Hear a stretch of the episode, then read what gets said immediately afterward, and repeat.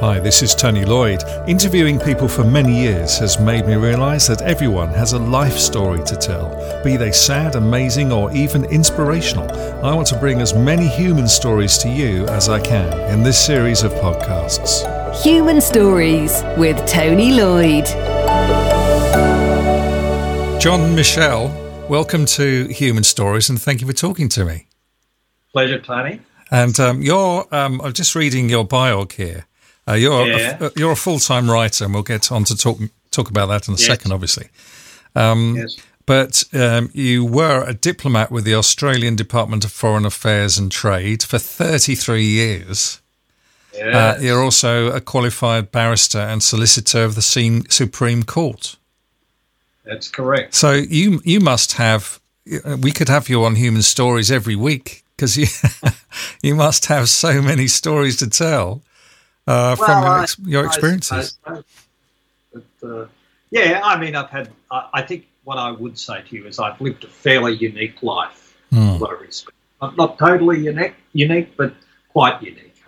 Okay, I can imagine. I, I'd quite like to come over to uh, Brisbane in Australia, where you are, and um, buy you a beer or three or ten, and uh, and and listen to your stories like that. That'd be, that would be brilliant. Well, maybe in uh, a year or so we can do that. Yeah, yeah, not at the moment. Yeah. Okay, so you've written um, two books, I understand, um, at the moment, and you're about to publish your third. Is that correct? No, no, no. I, I've written two books. I'm working on a third, but it's very early days. Okay. The second book came out in November, but it was, in fact, probably the first book because I wrote the manuscript for it first, then put it aside when I wrote the second book, which became my first published book called Dublin Zoo, Mm-hmm. and then and then I published the book called The Far Grass in November, where Dublin Zoo was published in February. So I got two books out last year, and um, it's now been getting on for four years since I elected to become a full time writer. Um, and I found it's taken me about 18 months to write both books, and probably the far grass longer because it took 18 months to write the manuscript. I put it aside, spent 18 months writing Dublin Zoo, and then I I went back and revisited the manuscript, cut a lot of words out of it. I have to say it was far too long, and um, and trimmed it up and got it out. So I probably spent probably two and a bit years on the far grass. So um, time gets away, and four years in terms of writing is really nothing. So uh, that's why there's just two books over that period, and I'm I'm working on a third where I'm trying to put together the lessons that I've learned from writing Dublin Zoo and the Far Grass into a novel. And I might add, one of the big lessons is never write in the first person. It can be horrendous because you've always got this point of view problem about uh, trying and explain how you know things if you're writing in the in the um, uh, in the first person. But if you write write as a sort of a the uh, uh, omniscient um, observer, as, as you do in the third person, then you're allowed to get away with it. So it's a bit easy. So would you say that, that your your third book is going to be a guide to writers? no, I don't think I'd go that far. What I would say to you is that my whole adult life, or virtually all my adult life, has been spent sort of standing on the seashore, metaphorically looking out, and uh, in some cases, literally being out of Australia. I was I was away for 21 years in aggregate in that 33 year period you spoke of. Um, but even when I was back in Australia, the whole focus was on international relations and. Uh, people, uh, if they have a look at my books, may see that the books are, in fact, um, written set in England for the better part, not exclusively, but for the better part set in England. And that reflects, I think, the fact that um, the, the history that I want to write about uh, is really taken place in the Northern Hemisphere, and I needed to, to set it in that environment. But that's where my interest lies. So a lot of interest around the world in the Australian outback and stuff like that. But you know, and I suppose I could go out there and research it and stuff. But it's not a lot of stuff that comes to me instinctively. Not not a lot of stuff that I've had inculcated in me over the years. So Hmm. that's that's why I write these books and and and they're not even contemporary books in terms of contemporary international developments. They they draw on historical developments and then oh. take fact and wrap stories around that fact. And um, as I say, you know, being the author, you you're the least qualified person on earth to judge your books. But uh, I'll leave it to others. But I, I, the first novel, I was very happy with the way I took a couple of historical issues that have always interested me and built them into the book, and then it sort of expanded as I went and built more layers on it. And, um, but that's the sort of technique I use. And was um, uh, the you know you had an extensive diplomatic experience and you travelled all around the world. I mean uh, that must have inspired you uh, with the stories, at least. Uh, yes. Look, the second book that got published in November is very, very strongly drawing on my diplomatic career, not in terms of actual factual events. Uh, it's it, but it's the process that surrounds it. It's a it's about a guy who joins the British uh, spy service and he gets posted off and he comes back. It, the same as I did over my career and the bureaucratic processes and all the rest of it that, that go around that and the, the internal competition between people for promotions and all this sort of thing. So it, it's it's it's a book uh, say, unlike the great master who recently left us, John le Carre, who tended to write a bit about you know one side against the other so much. This is a this is a story about a guy who ends up fighting his own side and the Americans as much as he's fighting the, the Soviets and that sort of thing. Oh, so, so, sort of a, a, a, loose cannon James Bond. Well, yeah, it's anything but James Bond, but a loose cannon. Hmm he's a very ordinary sort of bloke, and that's part of his problems. He's, he's um, I like to think of it, and I, I don't know whether I'm, you know, being too grand in saying this, but I like to think of it as a, a new slant on the Cold War spy fiction novel, where most Cold War spy fiction novels, as I say, tend to tend to be one side against the other. Mm. Len Deighton used to write a little bit about competition within their service and rivalries but I've taken it to another level and I've drawn a little bit on some real experiences in that respect when I talk about the rivalries that exist between people would competition you, would, jobs. Would you say that um, the loose the loose cannon uh, aspect is you? uh, in my dreams, a little bit. I'm sure. Okay, so, so you want to be can, you want to be your character, I, but I but I had seditious thoughts. Fantastic. So, um, uh, just I haven't sadly had time to read your books, um, but uh, they they're all on that uh, vein, on that subject. Are they about um, diplomatic problems and spies? And... the, the second book is very much about that. The first book started off because ever since I was a boy, I've had a fascination with two items in history the French resistance during World War II, oh, wow. and secondly, the World War II issue concerning heavy water, which you may know about. It mm. uh, mm. in Norway, stuff that was important to making atomic weapons. And any side that got the upper hand in that field would have won the war because uh, sure. there was a sort of mutual standoff, as we saw many years later.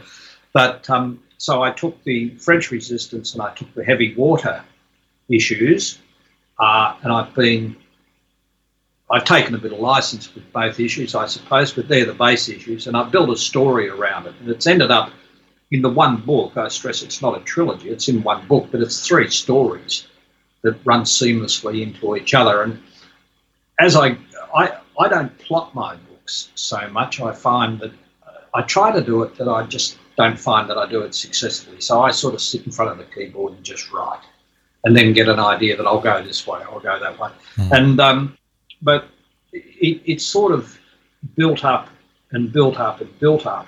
Uh, that I kept adding a layer on it and another layer on it, and another layer on it, and so I ended up with three stories in one, uh, where I employ a technique where I have snippets of the third story interspersed through the first and second stories. Mm.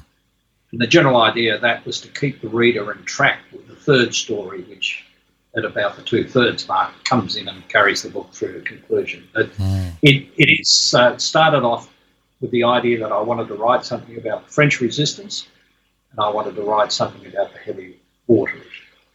So, uh, and I look, as I said, it's it's it's it's a waste of time to ask an author what he thinks about his book because they'll always tell you that you know it's the best thing since sliced bread. But uh, I, I, am really quite pleased with the way it's it's come out. In fact, I haven't looked at Dublin Zoo for a while, but I read a bit today as sort of preparation for uh, our talk tonight, actually. Mm. And and I, I be honest and say I put the book down. I didn't read it all, but after I read a couple of chapters, I thought, yeah, no, that's still all right. I think so. You're enjoying anyway. reading your own book. Uh, well, that's good. That's very good, isn't it?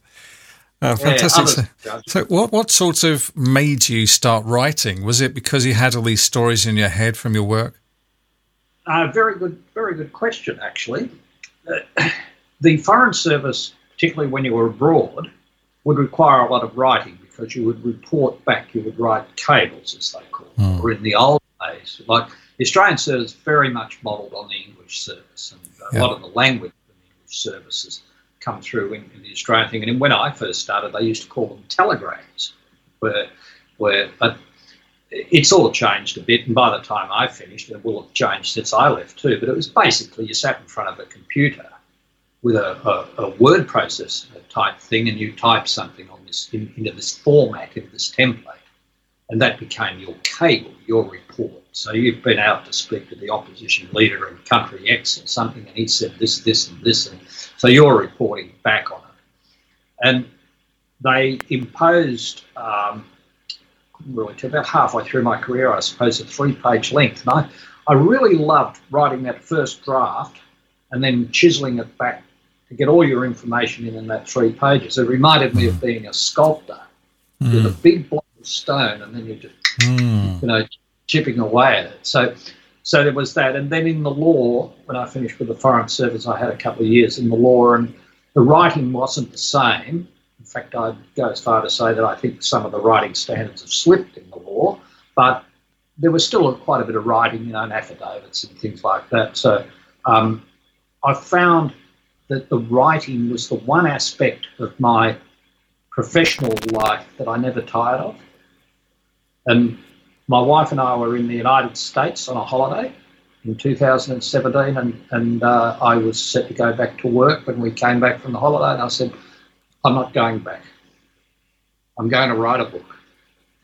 And, uh, and that's when I made the decision. And it's hard to put into words, I guess, but um, when you when you write something and you, you can see it come back to you off the paper and you know the words are in the right formulation, mm-hmm. it's I don't know if it's the same for everyone, but for me it's a, a really profound feeling, a very strong feeling of satisfaction.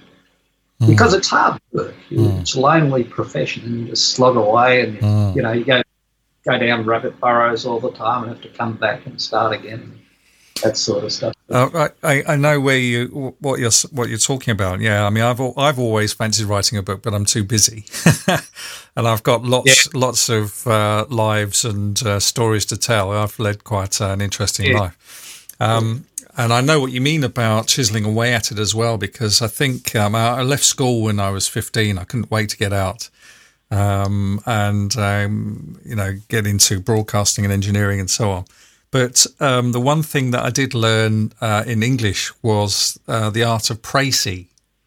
Yes. Uh, to, to, you know to rewrite something in shorter form, but yes. still have the same message. Um, and I yes. do I do that all the time now because I rewrite people's um, uh, press releases and I write uh, radio scripts and commercials and stuff like that. And that's been really useful to me all these years later. Mm. Yeah, it's. Uh, I think there was an ambassador I had once who used to like to give you back your drafts and say, "I want more from less," and I think that yeah. that's exactly what it is. Yeah, yeah, exactly. That's fascinating. Okay, yeah. um, so when do you think your new book's going to be ready? Oh, it'll be a while. It'll yeah. be a while. Uh, as a, I'm now in the process of trying to promote these two books. It's it's I I am not the um, uh, you know, a spring chicken anymore, shall we say? But I, I, uh, I do consider myself an emerging author, and uh, emerging authors are exactly that. And so you have to get known. mm. and uh, and I, I, find I get distracted a little bit by the, the wish to try and promote these books, and I I sometimes fall for the trap of not doing either very well. That is, writing a new book and doing the promotion. So at the moment, although I've got about 5,000 words sort of knocked out of the new book and I, I have an idea where I'm going with it, um, I, I've really come back now since the new year, really, and decided I'll, I'll try and start to promote these two, two books. The, the name of the game, Tony, is, is, is the way I put it, is to get them tested. If you can get them before a critical mass of people and they'll either give you the Roman thumbs up or thumbs down, uh, and then you can't dispute that decision. Mm. You know. Mm. But the worst thing is when you've written something and you think it's halfway decent and you try to put it out there to to to gauge the reaction to it mm. in the cohort that you're targeting, which I must confess mine is probably older readers, particularly those who can remember the historical events that I draw on. Mm. Uh, that that um, it's really to get it before a critical mass of people, whatever that might mean. But I, I, I think I am talking, say, hundreds of thousands of people. Mm. But uh, so you know, I I try and use social media and things like this, which I'm not particularly good at. Mm. But uh, I just try to to look at all sorts of things. I, I've done a little bit in the media here, and I'm hoping to do some more in the media in the next couple of weeks to to uh, try and do it. But it's a it's a marathon, not a sprint. I tell you, you've, mm. you've really got to plug away at it. And, uh, and also, marketing so, marketing anything is a different skill, isn't it? It's another skill you have to learn, take on, and oh, it's it's it's not me. Um, unfortunately, mm. I mean, I write and I love the writing, but I'm not that fond of the promotional side of it. Mm. Except you've got to do it, but I'm not that that fond of it, and uh, it's it's difficult sometimes, you know, to talk about your work and be objective and reasonable, and, and all all you can do is sort of ask yourself, is is the thing any good? If the answer is yes, well, I think you just go out there and do what you can do. Okay, that's fair enough. Well, I, I wish you good luck with uh, number three and ones one and two as well, of course. Um, yeah. Called um, Dublin Zoo and the Far Grass uh, yes. by John Michel. Yes, and um, presumably you can get it on Amazon and everywhere else. Yeah, they're on Amazon. Um, Dublin Zoo. It's a it's a weird and wonderful world. This distribution, I tell you. But uh, uh, Dublin Zoo is also available on Foyles, and I think I'm talking the UK here, and I think both books are available at Waterstones online. Mm-hmm. And brilliant. There is a say Amazon and that sort of. That's great. Okay, yeah. well, I'm I you've whet my appetite during the course of the interview, so I'm going to have to uh, buy those books. I mean, this this is the downside because, as you know, I don't make any money out of human stories. It ends up costing me because I have to buy the books that people are talking about. But that's fine. I'm sure. Buy them if they're going to put you on the street. no, no, that's fine. so, so thank you for that. And um, I look forward to reading Dublin Zoo and The Far Grass as well. Um, we'll put um, those details in the text with this uh, podcast episode as well for you, as well on Human Stories. John Michelle, thank you so much for talking to Human Stories. Pleasure, Tony. Thank you very much. Human Stories is a free podcast with no fees paid to contributors in the hope that they'll somehow inspire and help other people. Get in touch if you've got a story to tell. If you or your organisation would like a professional podcast series to get your message across, contact me to chat about the very reasonable costs involved. Human Stories with Tony Lloyd.